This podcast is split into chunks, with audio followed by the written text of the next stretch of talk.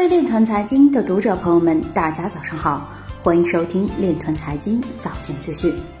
今天是二零一九年八月二十三日，星期五，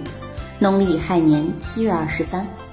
首先，让我们聚焦今日财经。白宫报告显示，虚拟货币被用于购买芬太尼。乌克兰安全局因危害核电站安全而逮捕了开采加密货币的电厂运营商。中国邮政储蓄银行已上线基于区块链的优链托管业务系统和优链付费亭业务系统。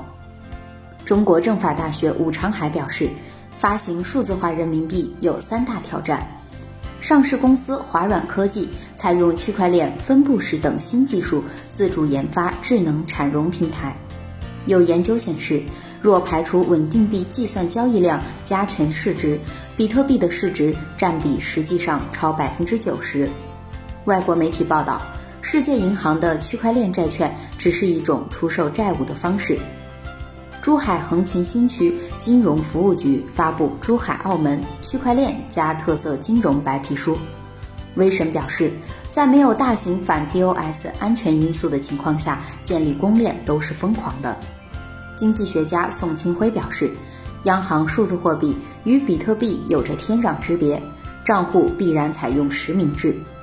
今日财经就到这里，下面我们来聊一聊关于区块链的那些事儿。据新京报消息，近日，西南财经大学普惠金融与智能金融研究中心副主任陈文表示。深圳作为建设中国特色社会主义先行示范区，国家对其提出了打造数字经济创新发展试验区的要求。一方面，央行数字货币采用双级投放体系，明确不预设技术路线，充分调动市场力量，通过竞争来实现系统优化、共同开发、共同运行。而深圳拥有腾讯、华为、中兴等中国最顶尖的技术类企业。同时拥有中国为数最多的区块链创新企业，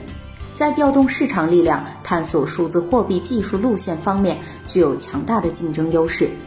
同时，数字经济创新发展试验的建设，也为央行数字货币的实际应用提供了广阔的场景想象空间，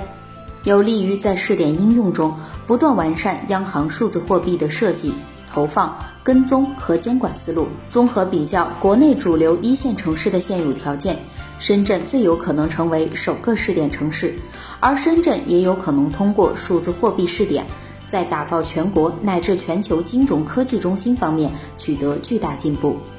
以上就是今天链团财经早间资讯的全部内容，感谢您的关注与支持，祝您生活愉快，我们明天再见。